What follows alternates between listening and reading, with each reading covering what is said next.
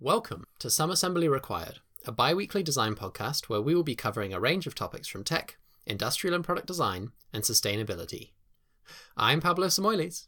And I'm George Wyeth. We're both product designers currently studying at the University of Sussex. Currently, Well, this is episode 9 The Wilder Side. Last episode, we discussed the humble desk. Be sure to check out that episode and all of our others after this. And the global coronavirus crisis is still ongoing, so we're still recording from our homes, but we're doing our best from what we've got. Indeed. So today's episode is special because it marks the date that George completed his university thesis. Well done. Woo! Woo! I don't know if you can clap on a microphone. Uh, yeah, I'm not sure. Let's try it. Ah, it's it's kind of weird to be done, to be honest. It must feel very strange, especially, I mean, obviously, given this entire global situation, even weirder. Yeah, I just finished and sort of went downstairs and had a sandwich. It's basically what I did. But yeah, so this this week we're kind of talking about my final design project, really. mm. We're sort of going through a lot of the research that I've done for it and talking a little bit about what I ended up designing. And it should be, hopefully, it'll be re- really interesting. Obviously, I found it quite interesting because that's why I chose this subject area. But You know, honestly, I think it's going to be loads of fun because even though what you studied and did is not something that I'd kind of call myself interested in, I've found it fascinating to follow your process. And it's really cool what you've made, so I think it'll be fun. yeah, and I've, I, I have learned some really random, quite interesting things. So hopefully, it'll be cool. So, where did you begin? And is that where we should begin? Well, I, spo- I suppose we probably should, to be honest. Um, give a basic summary of where I started. So, I basically started looking at um, urban environments and how we can put more nature into them, which is a very broad, broad topic. Because I, I, you know, as as I said in our intro episode that we first did a long while ago now, I grew up in a little village, so to me, cities are quite overwhelming Hmm. so yeah, I started basically looking at um, at cities and, and all this, and I started researching into how cities are kind of growing and they're just expanding rapidly. So uh, interesting, interesting fact number one. Uh, there's going to be a lot of these probably. Cities are currently predicted to house two thirds of the global population by 2050. That's So that's a lot of Of, people. that's what something three billion. That's probably yeah, because that's probably going to be about 10 billion people. Well, no, two, sorry, two thirds would be about more like six billion. Oh, People in yeah. cities. Sorry. Probably. Uh, obviously, it's only a prediction. So essentially, the urbanization of the environments around us and just the dense population that's going to happen. Yeah, pretty much. And it's just as people move into cities, there's going to be a lot more people kind of moving away from countryside and into cities. Cities are growing, and they're expected to sort of use up kind of double the amount of land space that they do now. Useful piece of term is urban sprawl. Remember that for geography. Yes, I was going to mention urban sprawl. Yes, um, so that's that's kind of one of the sort of issues in this sort of area is that urban sprawl just means that cities take up more space than they need to. So these sort of more compact, dense cities are probably better for the environment because they don't devastate as much of it. So yeah, I kind of started looking around this this sort of area and you know, all this statistics, and then sort of you know what damage these cities are doing to the natural world because I mean I'm sure everyone's aware of you know climate change and loss of biodiversity around the globe and you know it's all pretty pretty scary and pretty big issues Yeah. and by no means did I think I could solve it but um it's, it's an interesting to, thing to look at A kind of a fascinating like introspection into how, as cities grow, so lots of people are going to end up living in them. How can they grow sustainably? Yeah, that's that's one of the big big issues because especially with sprawling cities as they sprawl out further and further, it's causing more traffic to have to travel through them because people have got to travel further into the cities Yes. and you know that's causing air pollution, carbon emissions and all these sort of things and other dangers to wildlife just of literally being hit by a car. So yeah, there's there's a lot of issues that are happening with it.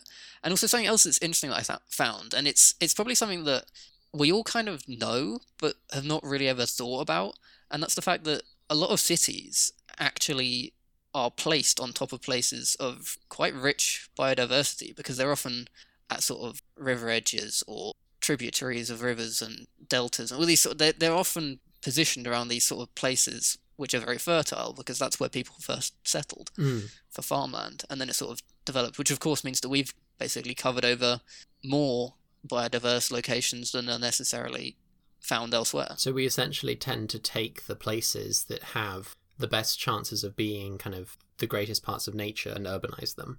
Yeah, because you know human tendencies we're drawn to those sort of places as well, and you often find you know cities sort of boundaries between lots of different ecosystems with deserts and jungles and forests and grasslands, like all surrounding like one city in some places in the world. Mm. But I'd suppose you're hoping that cities will be able to develop in a way doesn't really damage bio and almost uh, kind of encourages plants and animals to continue. Yeah, that's that's the ideal world in at least in my eyes, and I think it's probably the ideal situation for climate change and biodiversity in general around the globe. So yeah, it's it's it's a massive issue, and biodiversity loss because of just humans is tremendous. You know, we've lost I think seventy five percent of flying insects in Europe. That's astonishingly. Yeah, and there's other there's other ones are like blue. I think bluefin tuna. Obviously, this isn't cities, but this is more to do with um, fishing.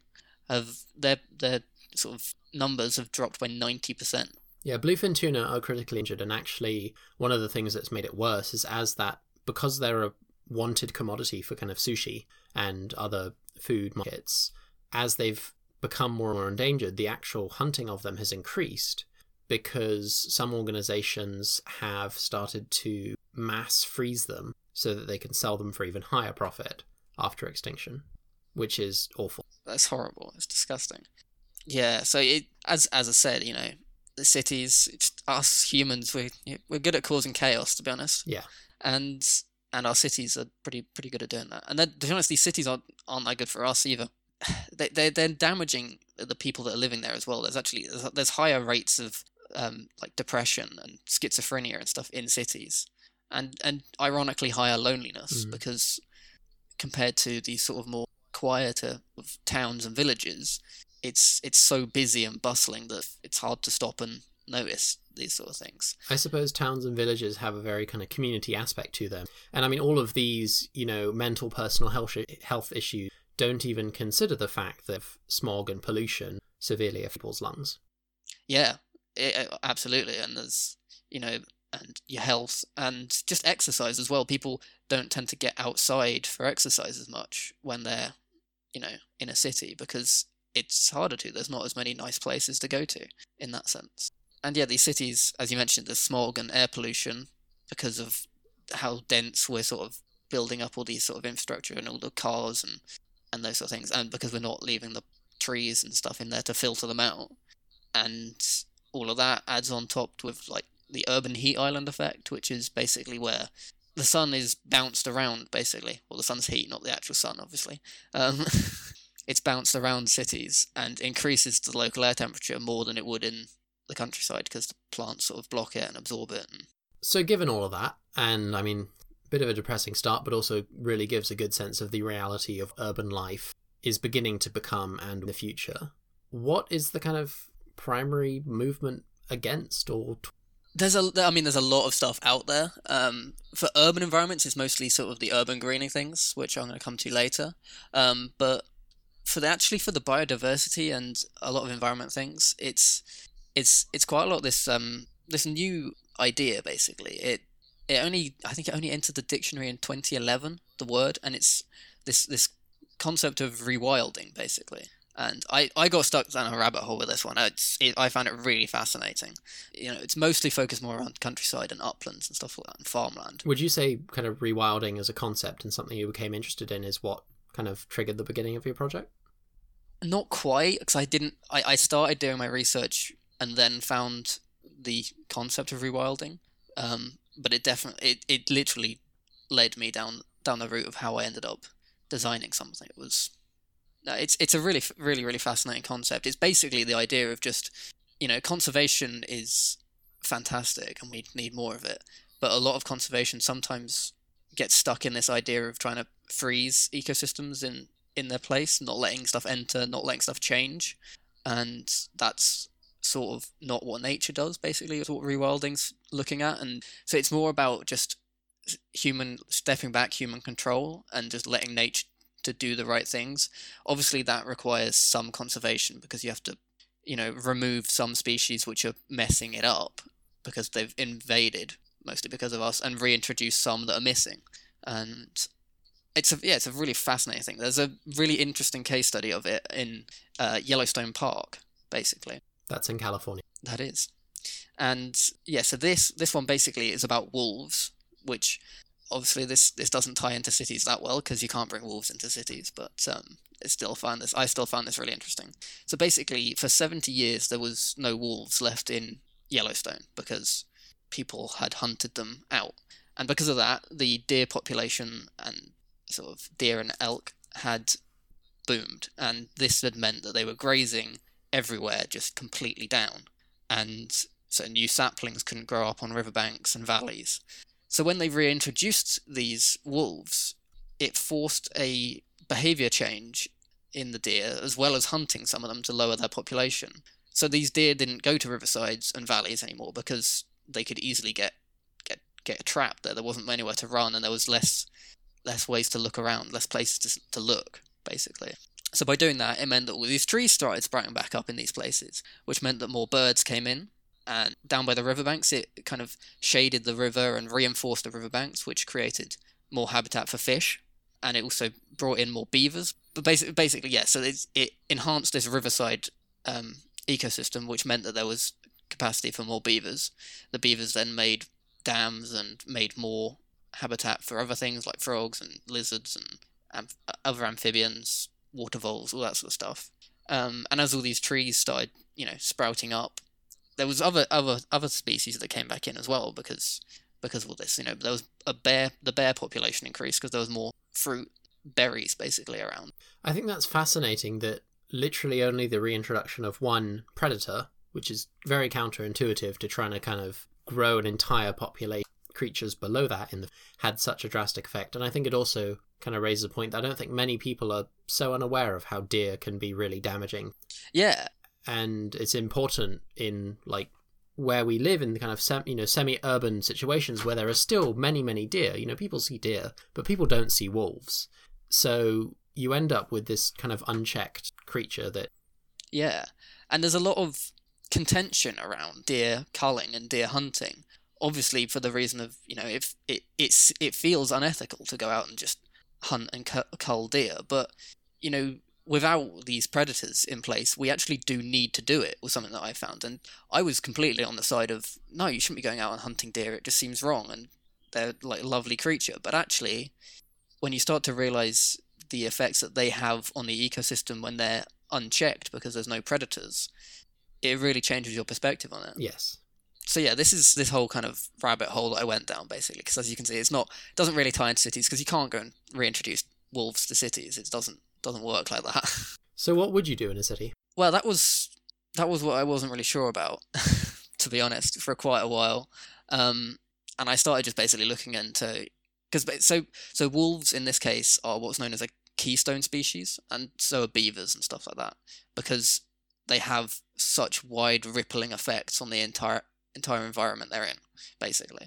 Um, so I basically started trying to look for like kind of smaller keystone species that weren't necessarily large mammals or carnivores. So essentially, keystone species that could potentially work in an environment. Yeah, pretty much. And I mean, whether I found what would be strictly known as a keystone species or not, I don't know. But um, what I ended up actually looking at was mosses because you know it's just the humble moss, and no one really, no one really thinks much about the moss. But actually, it has a really important part to play in sort of woodland ecosystems because it's basically it breaks down like exposed rock and harder substratum, basically the technical term, and it breaks down for other plants to use, and it absorbs carbon and rainwater and fixes nitrogen from the air, which is all stuff that plants need. So it's kind of a fast-growing prep for all other plant life. Yeah, sort of. This is actually this is another interesting thing that I found out about mosses. They're apparently one of the first plants to colonize land on Earth. Wow. Along with like lichens and stuff, which are all part of the same family called bryophytes. So there was basically this vision, which obviously people don't really know what it looked like, but it was basically this this thing that some scientists have called like moss world, because it would have been at this point when it was just Pangea, which was just the supercontinent, so it was just one massive landmass, and the theory is and the presumption is that it just would have been completely carpeted in moss, basically. Wow, so that essentially that moss covered continent slowly as the moss did its thing made it possible for other plants to begin. Yeah, pretty much. So it it literally it was because it would have just been hard rock. It colonized it. You know, over this is over millions of years. Broke it down and lowered the amount of carbon in the atmosphere and increased the oxygen and that sort of stuff. Now, already already knowing about your thesis, I, I see where you're going here, and it's fascinating. but but hold it, keep the suspense. Keep the suspense. So yeah, so that's why I basically picked moss, and it was I was directed to that by a uh, rewilding and ecology expert as a lecturer at Sussex that I um, went and spoke to. Had a nice chat with him. So so yeah, he di- he directed me sort of to looking at those sort of things because he was he kind of said you know it's hard to know what to do um, with these sort of things if you're going to take the rewilding approach because obviously rewilding is a lot about stepping back and just letting nature do its thing. Mm. But if you within these sort of cities, if you step back and don't direct it at all, you'll basically just get plants like buddleia, which grow it everywhere anyway, which isn't really helping the sort of biodiversity side of things. So you have to have a little bit of control because it's not an yeah, it's it's it's such a completely different environment as well, and um, and it's not actually because one of the things I got caught on for a while was you know oh, I've got to make sure it's a native species that I'm putting in, and when I spoke to him and I asked him about that, and he said actually it's it's not too much of a worry because because yeah, cities are so totally different, and there's so many invasive species that people have just planted in their gardens that native species might not necessarily work. You're better off just letting nature choose what's going to work. So essentially, just doing what works best, but of course, you'd have to be careful not to introduce something invasive and dangerous. Yeah. So I mean, with my mosses thing, it'll be it'll be local mosses that are sort of in the area, but you know, certain ones can't wouldn't be able to survive in a city environment, whereas others could. I don't know all the full details and all that sort of stuff because I didn't quite get down the, as far as testing exactly what species of moss will work because there's like a thousand of them in the UK. And coronavirus obviously got in the way. Yeah, that did get quite in the way. So my, my project ended up being a lot more conceptual and stuff than it was intended to be, which is a shame. Still absolutely fascinating. So green cities, I mean, you've kind of given a foundation to what take you took. I'm sure there are other takes to took. There, there are plenty of takes to took. Um, I mean, there's loads of green stuff around already. There's green walls, there's green roofs. Those are the sort of main sort of green infrastructure that you can have. But a lot of, you know, a lot of cities are already trying to urban green, basically. London has actually now become the first national park city in the world, which. London's a national park? Yeah, apparently. It's wow. It's more of a, a token thing. It's it's and it's to do with you know giving them then greater control to push for these, you know, conservation sort of side of things in London. Yes, I can imagine the kind of national park status sets for a lot of precedent as to what can and cannot be done in the city, and therefore starts to kind of let them control it and make it green. Yeah, I th- I think that's sort of why they did it, and it's um, London is actually quite quite biodiverse as it is because because of how large it is. It's got a lot of different you know ecosystems there. There's reed beds, there's forests, there's um, meadows, yeah, you know, there's there is quite a lot there really, just not necessarily all mm. in the hmm. centre of London. So yeah, they did that, and their their current aim is to have fifty percent green cover, basically, which means like fifty, say, kind of from a satellite image, fifty percent of the area inside the sort of Greater London area is green as opposed to grey. Um, so that could be green roofs, you know, they factor into that quite heavily, or just parks, gardens, all those sort of things. What about like indoor solutions? Because something I've read about very recently is kind of this move in agriculture to try and do vertical instead of horizontal farming. Mm. Just because it's space efficient, it's water efficient, it's much faster, and if we're going to feed the growing, growing, growing population, it's probably only solutions. Yeah, I think that's definitely the definitely the case. There's a lot of sort of hydroponics based systems which are you know very smart, controlled, and not necessarily grown in soils. It, it's I think it's really cool. I, I looked into it a little bit to sort of get some ideas, um, and actually yeah. it sort of ties back into the rewilding thing a bit because it's by shifting our production to those sort of more space efficient things that are vertical, it will, in theory, free up you know farmland to be rewilded. But there's a lot of issues, um, like policy issues around that because there's you know farm subsidies and you know farmers and workers sort of livelihoods to contend with, which is obviously a challenge and something that you have you have to really consider in these sort of things, which is one of the sort of big battles with rewilding. There was a, there's quite a lot of movement in Scotland with rewilding about reintroducing lynx, um, which are sort of Hmm. lower down than wolves on that sort of side of things. And you know, obviously, quite rightly, a lot of farmers are concerned that that's going to impact their livestock and stuff. Which I mean, in theory, it wouldn't. And there's quite a lot of places in Europe which have wolves and lynx, and not there's really not many get out of farmland. Our plants and all that sort of things weren't evolved to deal with this sort of heavy grazing of sheep Exactly. yeah, it led me down this this whole idea of you know what what should we be putting into cities? What's going to bring what's going to bring the greatest biodiversity benefit to our cities? Um, and yeah, as I said, I, I I settled on mosses just because they are something that is not going to be damaging to sort of human lifestyle because there's a lot of you've got to remember that the cities are built for us and they've got to be able to support us but they should by including nature they're supporting us better anyway so. So yeah that's that's the rewilding. I'll leave the i'll leave the rewilding thing there. Hmm. um now this is actually something that confused me a little bit and i'm guessing it's just to do with evolution but i'd, I'd mentioned about moss world almost like legoland but moss world. Um obviously that would have been on a lot of ground which is quite exposed to sunlight but nowadays Yeah. moss doesn't really like direct sunlight and as i said i guess that's just from evolution but i didn't actually find any information on that. Um, so yeah that sort of limits where moss can grow in cities to the sort of more shaded and slightly damper walls so not really roofs. So so yeah i honed in on the on the walls side of things there yeah. and um, I tried to keep it as simple as possible, basically. So, so my uh, my my product I actually ended up looking at was like vertical hanging tiles, basically that can grow moss on them, and that's that's that's pretty much it. It's it's I kept it as simple as that, and you know a lot of green wall systems are very complex and have sort of multiple layers with you know nutrient rock walls and stuff for it to grow in, and then all this stuff, irrigation systems, and you know, I haven't included an irrigation system in in my product, which I've which I've named Vertiscale. Fantastic name. It's, I I actually quite like it. I was quite happy with that name because it's uh yeah, very good. because the tiles are shaped a bit like uh, snake scales. So we've got the scale bit. They go up vertically, so vertiscale, scale, verticale, kind of there. Plus, plus scale is a word for climb. And, oh yeah, I suppose that's true. Actually, I, I haven't even thought of that. Oh, Um, and for all the French people out there, that is obviously green. So that's fantastic. Uh, You, you hit every single nail with your scale. with my scales. So no, I'm pretty proud of that. So it's essentially just a green wall, but the advantage of having modular tiles, would you say, is kind of for an individual or more for like why modular tiles? That's quite down to repairability, to be honest, and the circular economy, which I did look quite a lot into as well um, for the project. So yeah, it's to do with you know if one tile fails, which you know it's it's it's it's bound to happen sometimes that because you're you're playing with nature. Yeah.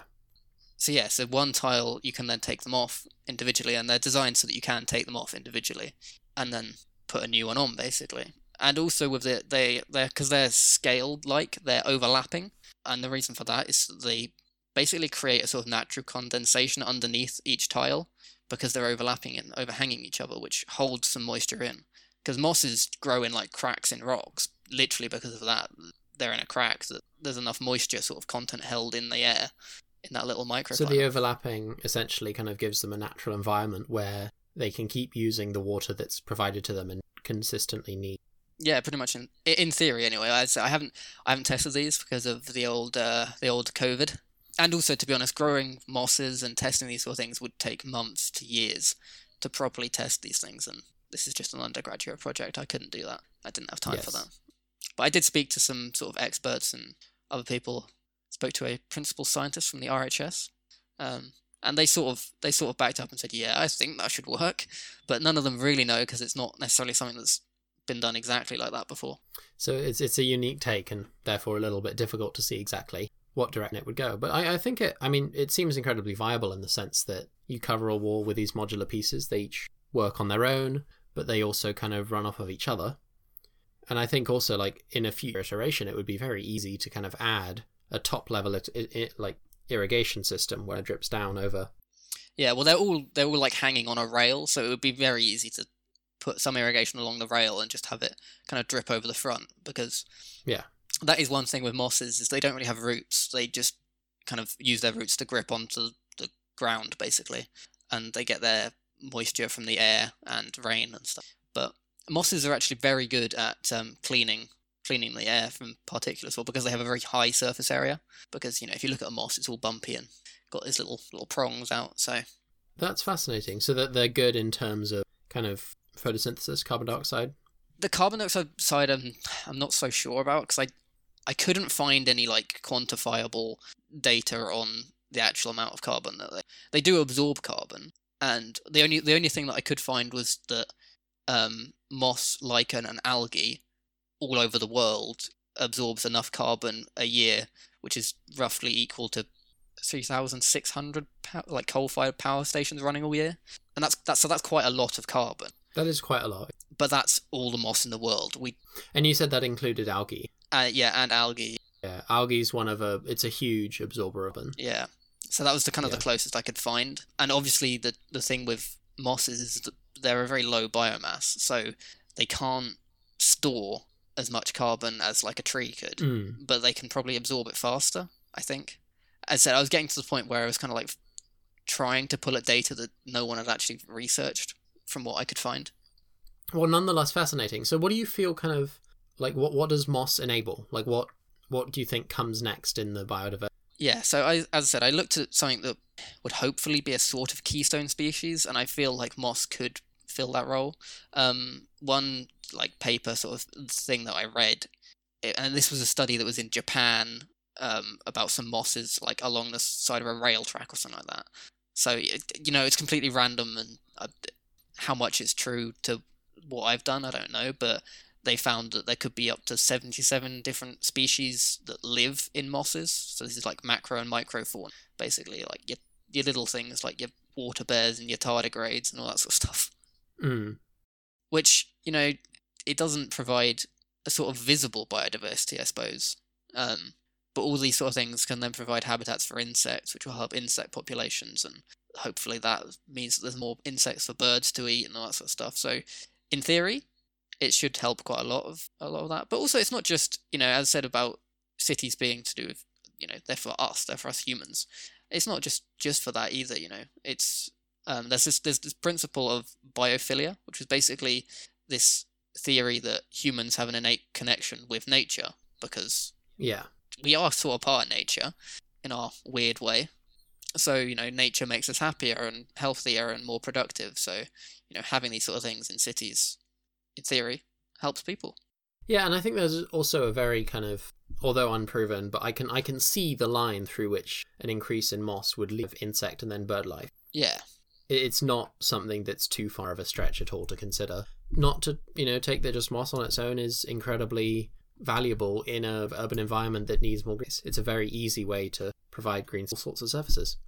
And because of because of the sort of low maintenance of it, it's just just does its thing. It can go on like walls that are harder to access and shaded and are a bit less focused on by these other sort of green wall systems, um, which are also often very complex, as I said, and they have to be sort of planned in from the start of a, the construction of a building. Um, so what I designed actually is literally just screws onto brickwork, so you don't have to knock it down and rebuild it. Just an easy drag drag and drop essentially. yeah, drag and drop moss. Cha-ching. Fantastic. Well, that's incredibly exciting. I, I hope you're so. all done now. I am all done, and it's it's weird. As I said, I submitted it earlier today. This episode might have gone out a bit late because I was finishing thesis. Um, Well, I think we're all going to want to know if and where this goes in the future. yeah, I'm I'm definitely going to keep exploring it a little bit, see where see where I can take it. Hmm. Not got anything better to do at the moment, just stuck at home. So Yeah, seems like a fun work on and play around with. yeah, and now without the the tick boxes of a university degree to fill out, I can. yeah, you can basically push it whichever direction you want. So no, it could be cool. Could be very cool. Well, Thanks for listening. Make sure to subscribe to the podcast on Apple Podcasts or Spotify so that you never miss an episode. If you've enjoyed this episode, please share it with your friends, family, co workers, and Moss. Moss would love this. Moss would love this episode. Unlike videos and blogs, podcasts have no algorithm, and we rely entirely on you, our listeners, telling your friends. Yeah, so please follow us on Instagram at assemble.it for a deeper look into the show and our own work, including behind the scenes, outtakes, projects. And I will post a picture of my prototype that I have um, with this episode. So if you want to see it, check out on there. Yes, absolutely. And make sure to follow both George and I. Our links are in the bio, and George may well post other things related to this in the near or far future. I may. Who knows? Who knows? Uh, once more, to remember to subscribe to the podcast and share it among your friends, family, co workers, and all of the thousand species of moss found in the United Kingdom. It's a lot of sharing. We'll keep an eye. Yeah. See you in two weeks. Thank you for listening. Thank you very much. Bye bye.